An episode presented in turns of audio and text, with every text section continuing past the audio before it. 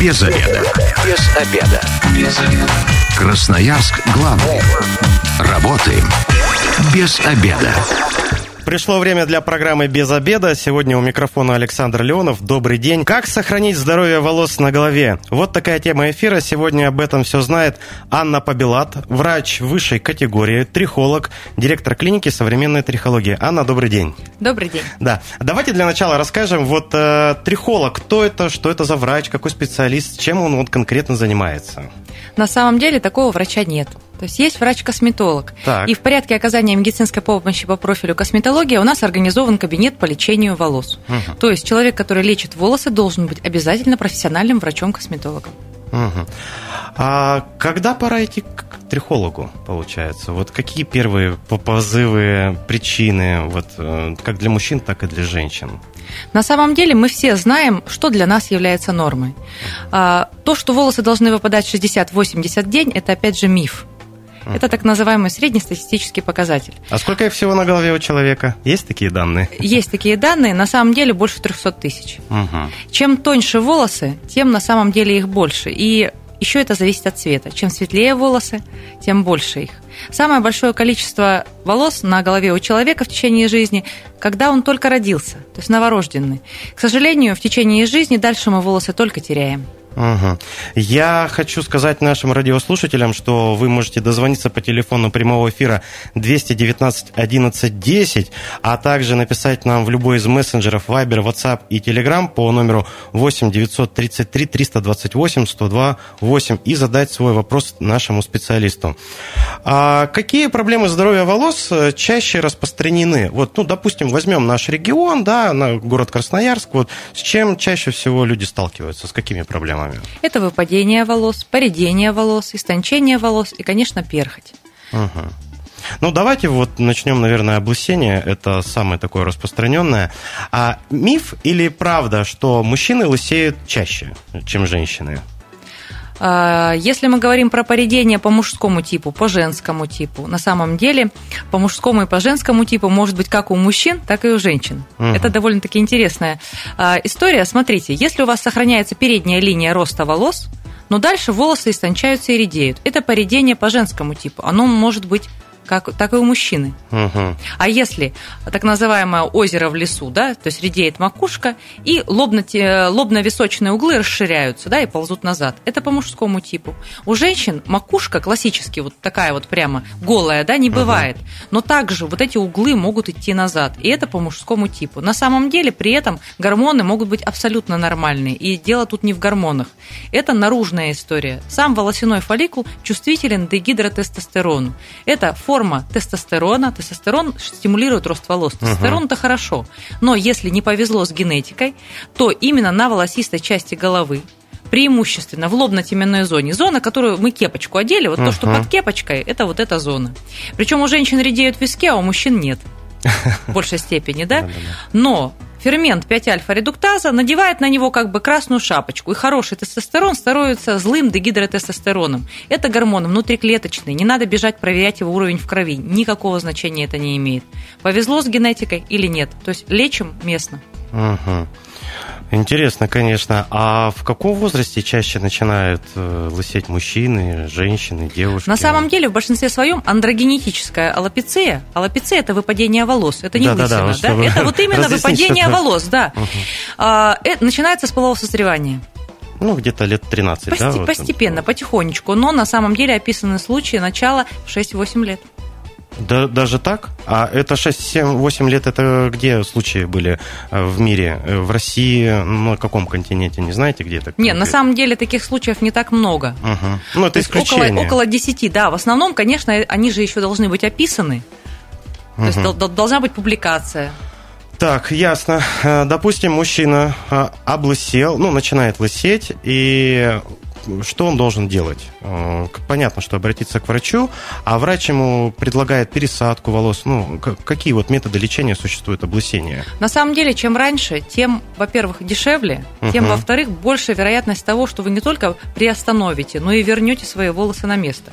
Я могу сделать, если ваши волосы только истончились, да, посветлели, да, вот как мужчина говорит, я что-то как-то посветлел, волосы истончились. Но это не про седину мы сейчас, можем да, сделать идет? Из них uh-huh. обратно те волосы, которые были, пока а... волосяной фолликул жив. Пока он жив, да? А это сколько времени займет? Ну, вот восстановление волосного? В зависимости от стадии.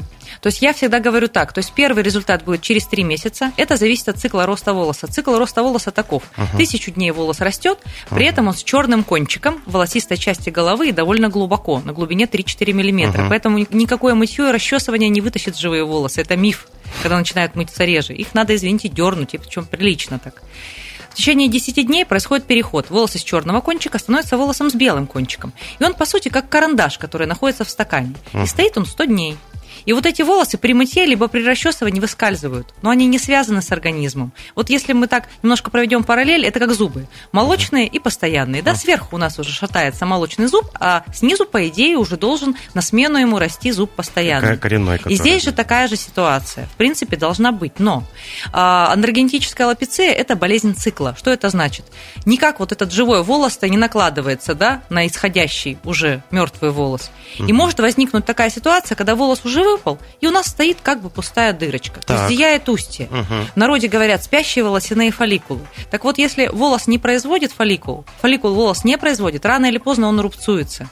Поэтому чем раньше ты начал, то есть в стадии, когда появляется блеск, такой, то есть частично волосяные фолликулы уже зарубцевались. Почему uh-huh. мы говорим, что углы – это показания к пересадке? Углы довольно быстро прогрессируют. Если у вас такая форма, когда вот эти расширяются лобные височные углы, то есть чем быстрее вы начнете лечение, тем лучше будет результат. Насчет пересадки. На самом деле я не склоняю к тому, что пересадку надо делать сразу. Почему? Потому что надо восстановить все, что может вырасти на вашей голове. Это дешевле. Uh-huh. Пересадка, она восстанавливает только то, что, в принципе, логично это сделать, что вы восстановить другим способом не можете. Но пересадка не добавляет на голову волос и не освобождает вас от того, что вы дальше можете ничего не делать.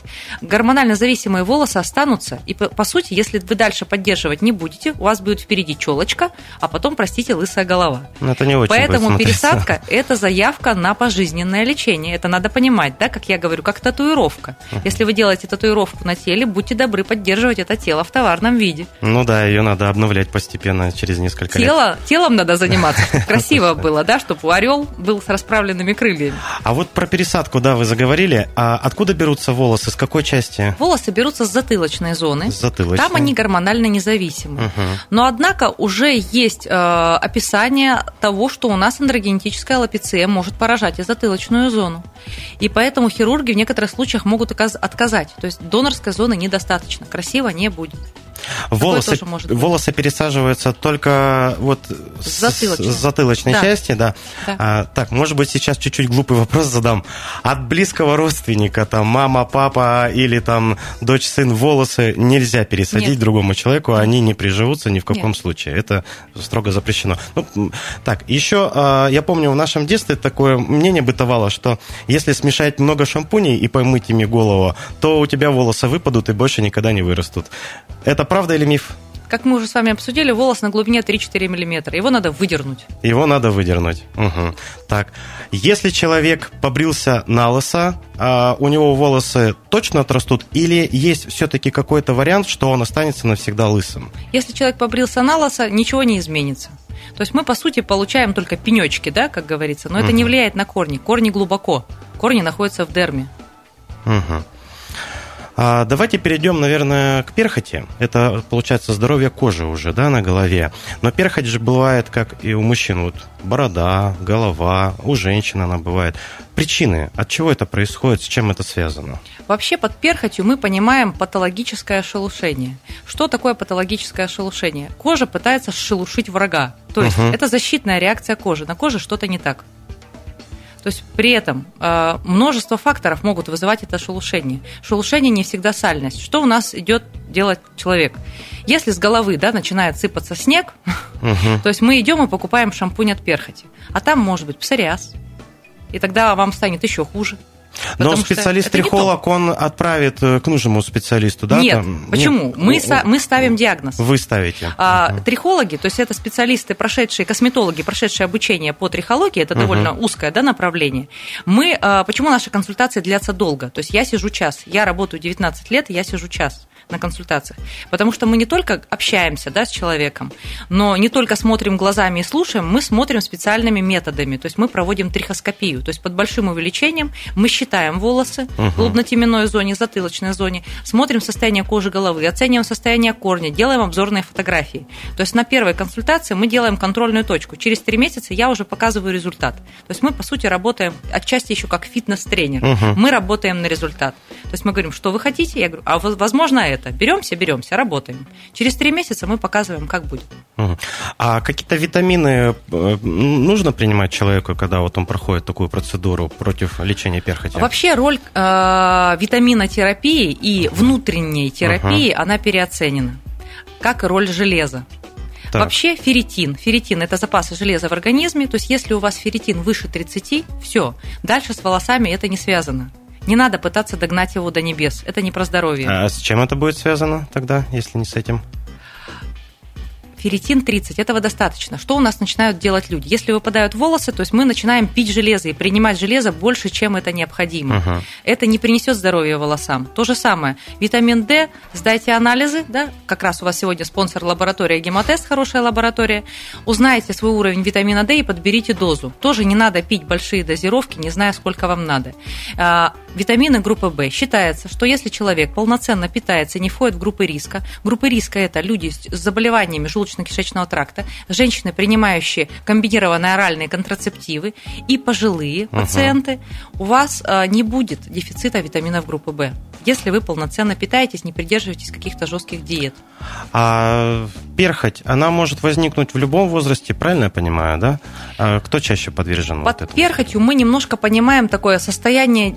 На голове же у нас есть тоже а, нормофлора, угу. то есть там должны хорошие побеждать плохих. Мы же не стерильны.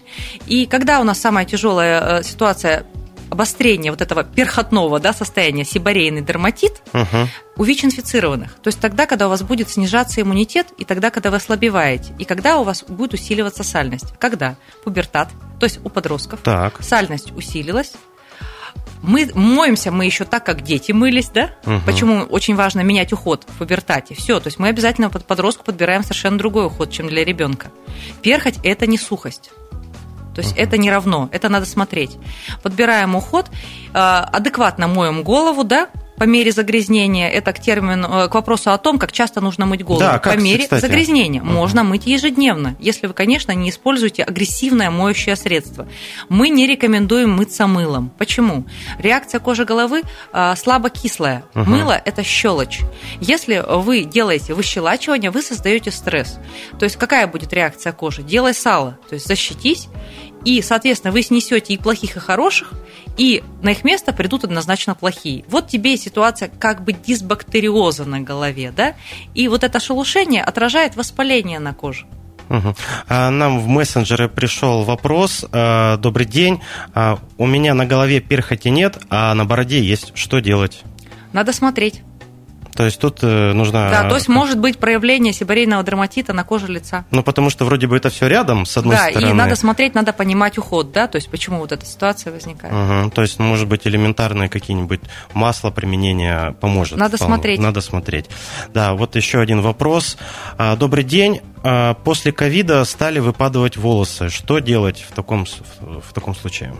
Вообще, в принципе, выпадение волос после ковида – это обычное постинфекционное выпадение волос. То есть, если вы перенесли ангину, да, если вы чем-то болели. Грипп, например, тоже. Да, да? То есть, э, во-первых, из-за чего выпадают волосы? Ну, если мы говорим про ковид, конечно, немножко эта тема уже отошла, да. Не, При... но все равно люди но болеют, немножко, ну, да, да, влияет, но просто скажу, если конкретно угу. про ковид. То есть, во-первых, действие температуры, сама по себе температура. Во-вторых, э, действие иммунной системы. Мы помним, что при этом состоянии часто у нас происходила активация иммунной системы такая, да, что, собственно, иммунные клетки будут поражать волосяной фолликул. А волосяной фолликул не защищает защищен от собственного иммунитета. Поэтому он подвержен аутоиммунным заболеваниям, когда волосы очагами выпадают. Это аутоиммунное заболевание. А, кроме того, вирус, уже доказано, прямое нейротропное действие. Он может поражать нервы, а uh-huh. там же тоже необходима иннервация на волосистой части головы, и прямое поражение волосяного фолликула. Соответственно, еще лекарственные средства. Вы же принимаете лекарства? То есть это тоже влияние оказывает, да. конечно. И плюс, как я говорю, кто хорошо кушает, когда болеет. Хорошо кушает, вы имеете в виду... Еду. еду, ну, конечно. жирную, хорошо в кавычках. Нет, нет, но я имею в виду, что полноценно, да, если вы болеете, то есть кушать вам хочется меньше всего, правильно же? Угу. Это тоже будет влиять. А для волос питание имеет значение, потому что волосы находятся на втором месте после клеток крови по скорости деления. Вот. Я Почему предлаг... волосы при химиотерапии выпадают? Вот я предлагаю на, на этот вопрос, да, мы и другие мы ответим после рекламы. Без обеда.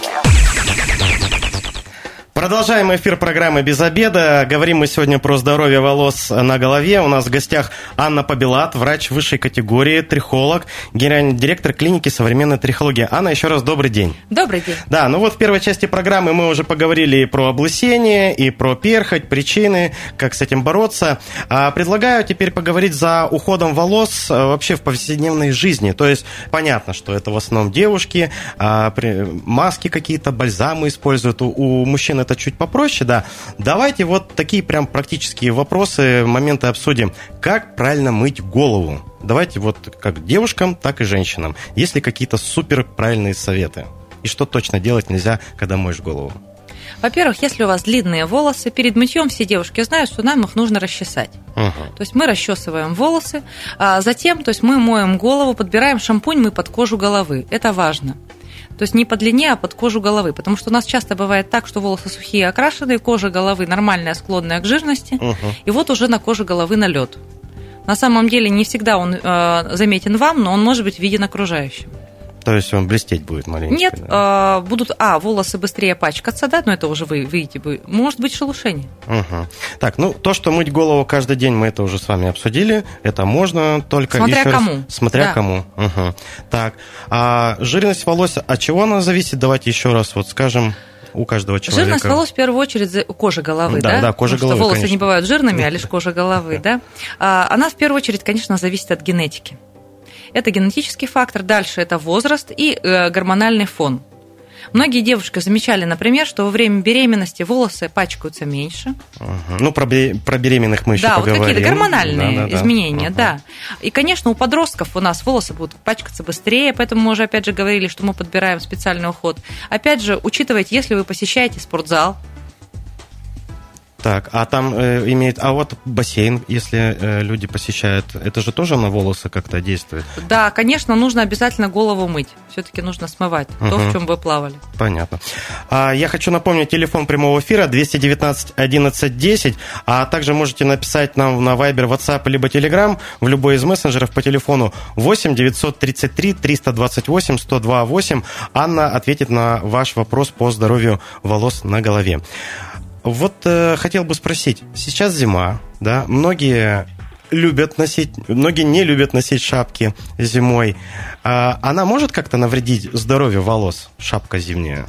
Вообще, конечно, здесь мы выбираем золотую середину. Так. То есть шапка, конечно, не должна, вы не должны чувствовать себя там, как в сауне, да, что волосистая часть головы. Это вредно. Но и с другой стороны, конечно, очень холодно тоже быть не должно. Угу. Но шапки же бывают разные, и синтетические, и меховые. Выбирайте а... такую шапку, при которой вам тепло, но голова не потеет. Угу. Так, если потеет Потому голова... что есть такое состояние гипергидроз, то есть потливость кожи головы у некоторых людей вообще, в принципе, она есть. Угу. И к чему это приводит впоследствии, если часто голова потеет? Не считая того, что можно простыть и заболеть, конечно. Да, да, да, да. А, на самом деле, опять же, это приводит к тому, что мы кормим нежелательных э, друзей на волосистой части головы, которые могут вызвать воспаление, шелушение, которое мы уже обсудили. И на самом деле, вот эта ситуация, она и опасна для здоровья волос, потому что мы получаем компресс ненужных вещей. Угу. В мессенджеры прислали вопрос. Добрый день. Вши у ребенка, это к какому специалисту нужно обращаться? Вши у ребенка, это нужно обращаться в кожвендиспансер. Почему? Потому что это заразное заболевание, это организованные дети. Угу. Ну, это, коллектив. Как правило, в детском саду. Да, они... ну, потому что если вы не хотите их по пять-десять раз потом выводить, угу. здесь нужно, во-первых, если это в детском саду, если вы заметили, да, то есть вы должны сказать медсестре. То есть должны осмотреть всех детей, ничего тут страшного нет, uh-huh. эта ситуация случается, для того, чтобы провести лечение одномоментно. Потому что у нас как бывает? То есть потихо ребеночка своего пролечили, он опять пришел в садик, и так по кругу это все гоняется. Угу. А вот вопрос еще нам прислали. Добрый день. Переболела ковидом, волосы не выпадывали. После того, как переболела на следующий год гриппом, начали выпадывать волосы. Что делать? Волосы начинают выпадать обычно через два-три месяца после начала заболевания. Угу. Да, это выпадение может быть. Мы рекомендуем применять методы восстановления волос. На самом деле, в принципе, это пятьдесят процентов наших реальных пациентов, которые к нам обращаются как к докторам. Мы смотрим, почему я говорю, что меня это даже радует отчасти. Смотрите, диффузная. Диффузная – это по всей голове, да, по-простому. Так. Выпадение волос часто срывает маску с андрогена. То есть, когда у вас уже начала истончаться и редеть лобно-теменная зона, а еще затем выпала по всей волосистой части головы, мы лучше видим то, что постепенно уже плывет. Угу. И люди начинают тоже это замечать. А вот а у меня-то здесь-то оказывается вот так. И, в принципе, мы можем одновременно полечить оба заболевания, оттолкнуться и пойти дальше. Замечательным эффектом. Понятно.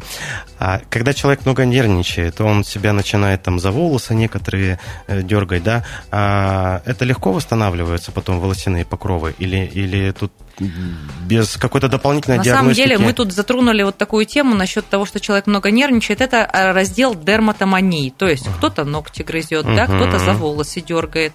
Называется это по-нашему, да, трихотиломания. То есть, когда человек вырывает себе волосы, некоторые трихофаги едят эти волосы. Да, да, да, был недавно случай, когда достали. Могут быть, да, трихобезоары, то есть камни в желудке, да.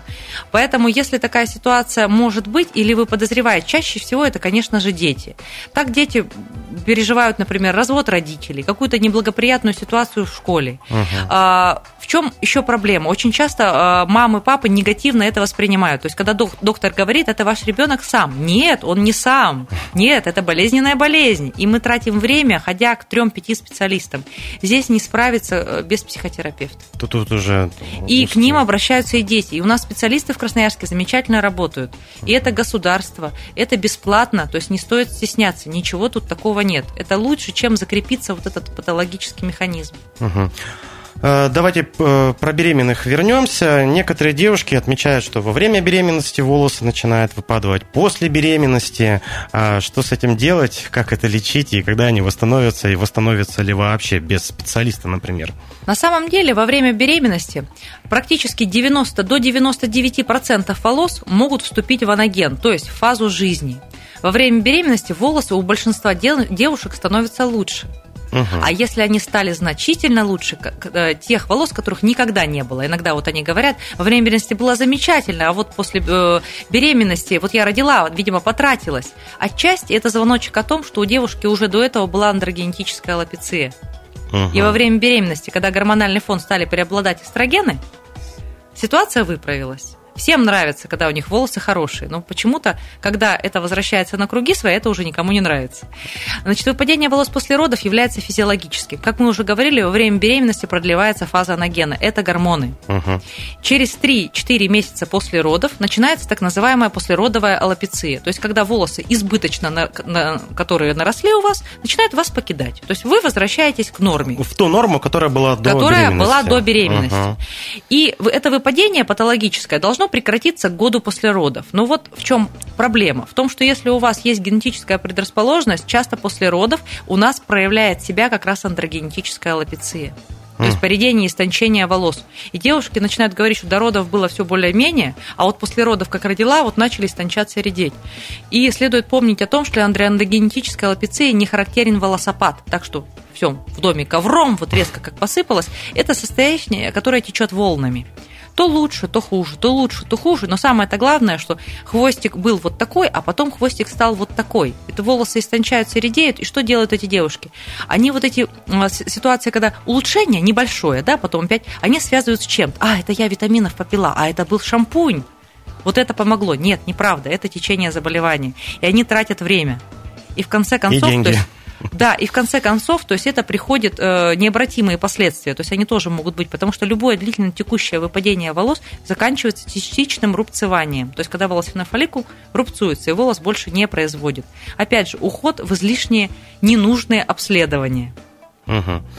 А многие девушки, ну и некоторые парни, в том числе некоторые наши коллеги с радиостанции «Красноярск главный», красят волосы. Да. А понятно, что есть специалисты, к которым обращаются, но некоторые специалисты парикмахеры, стилисты делают ошибки. Неправильно прокрасили, из-за этого ухудшается структура волос. Да? А что, как можно, можно ли вообще вот такие поврежденные волосы восстановить, и сколько это времени займет? Помогает ли трихолог вот в таких случаях? И такой интересный вопрос. Могут ли выпадать или хуже волосы расти из-за окрашивания? Вот я волосы не крашу, а волосы все выпадают. Окрашивание а. не влияет на выпадение волос. Абсолютно. Качественно проведенное окрашивание – это поверхностный пилинг. Uh-huh. На самом деле это неплохо.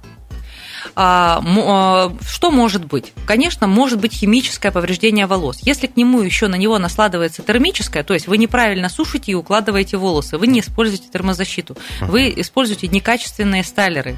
Я враг утюгов. Uh-huh. То есть я говорю, что всегда можно подобрать ту прическу, которая, в принципе, будет с минимальным повреждающим действием. Сейчас вообще, в принципе, легкая волна в, в моде. А некоторые еще любят, помню с детства, французские косички. По фильмам мы смотрели вот эти дреды, такие вот толстые. Мне казалось, что эти волосы вообще уже нельзя восстановить, их только срезать, и пусть новые отрастают. Это вообще опасно? Здесь таким? Работают специалисты, конечно. Есть специалисты, которые понимают, как, да, и эти специалисты, которые хорошо работают, они могут и отказать, например, если видят. Угу. Кого не берут такие специалисты? Людей с поражением волосистой части головы, потому что у меня был опыт, и я просто неоднократно выступала на конференциях для брейдеров. Угу. То есть это те люди, которые профессионально этим их. занимаются. Угу. Да. И на самом деле не надо вот думать, что это вот какие-то вот такие вот подмастерья, да, какие-то люди. Многие из них имеют довольно хорошее образование. Угу. И, соответственно, что получается? Какая здесь ситуация? Конечно, мы не рекомендуем плести детей. Это, есть понятие тракция, то есть натягивание, тракционные алопеции. Угу. Волос рассчитан на свою собственную длину. И, соответственно, чем тоньше у вас волос, чем тоньше у вас кожа, тем меньше веса вы можете туда прикрепить, да, во-первых. Uh-huh, uh-huh. Конечно, у вас будет усугубляться ситуация. Если у вас андрогенетическая алопеция, мы также не рекомендуем делать такие вещи. Это не про здоровье, это эстетика. Ну, те, кто их делают, они, мне кажется, особо не задумываются. Им просто, чтобы смотрелось интересно и вызывающе. На а самом деле, если уже... честно, у нас нет вот такого потока. Uh-huh. За всю историю у меня, наверное, была пара человек. И причем беспокоила-то их как раз перхоть. Перхоть, да? Да, то есть вот, вот у меня с кожи головы, потому что на самом деле там у них меняется режим. И вот, хода за кожей, да, да? Чтобы избавиться от этой перхоти, пришлось эти косички обрезать, отрезать? Нет, Нет? они были против. Мы и... просто подобрали уход. А пом- помочь им удалось? Да. Ну, отлично. Просто поменяли шампунь, да, уход, все. Да. А, с... Седина волос. Так или иначе, это приходит к каждому человеку, и мужчины, и женщины начинают седеть. В каком возрасте чаще это происходит? И вообще причины, почему волосы светлеют? Седой волос – это волос, лишенный пигмента. То есть вообще поседение мы рассматриваем через парадигму старения волос. Все мы стареем, и uh-huh. волосы тоже стареют. В принципе, у нас э, примерно волос рассчитан на сорок циклов, ну то есть полноценных циклов в среднем. Опять же, это генетические факторы, а цикл... гормональные, полноценные Цик... циклы, uh-huh. вот как мы уже говорили, тысячу дней, да, примерно. Так. Если у вас какие-то патологические истории, да, например, вы болеете, да, или начинает развиваться андрогенетическая алопеция, то волос живет короче. И в конце концов, да, соответственно, если волос седеет, это не означает, что при этом, допустим, этот волос может как-то плохо расти. На самом деле это очень интересная тема. Если поседение волос зависит от того, к какой расе принадлежит человек. Появление седых волос у европеоида старше двадцати одного года – это норма. Позже всех, конечно, у нас будут седеть люди, которые населяют преимущественно Африку. Угу. А вот если мы заговорили про расы, у какой расы самые крепкие волосы? Азиат. Есть азиаты, да? А это идеальные что... волосы. А, а, они... Поперечное сечение, во-первых, стержня. Угу. А европеоиды, это, наверное, где-то в самом конце, да? Вот самые списка... хрупкие волосы у африканцев. Хрупкие. У африканцев. Да, да, почему, например, вот тракционные алопеции, классические э, прически, да, э, во-первых, они начинают пытаться выпрямлять свои волосы, да, и вот эти косички, откуда они пришли? То есть это, опять же, эти традиционные плетения, и у них часто развиваются тракционные алопеции, uh-huh. и приводящие к рубцовым. Ну, вот на этой интересной новости предлагаю закончить наш выпуск. Анна, большое вам спасибо. Нашим дорогим радиослушателям хочется пожелать здоровья волос на голове, чтобы у всех были шикарные шевелюры и как можно дольше не сидели. В гостях была Анна Побелат, врач высшей категории, трихолог, директор клиники современной трихологии. В студии для вас работал Александр Леонов. Без обеда.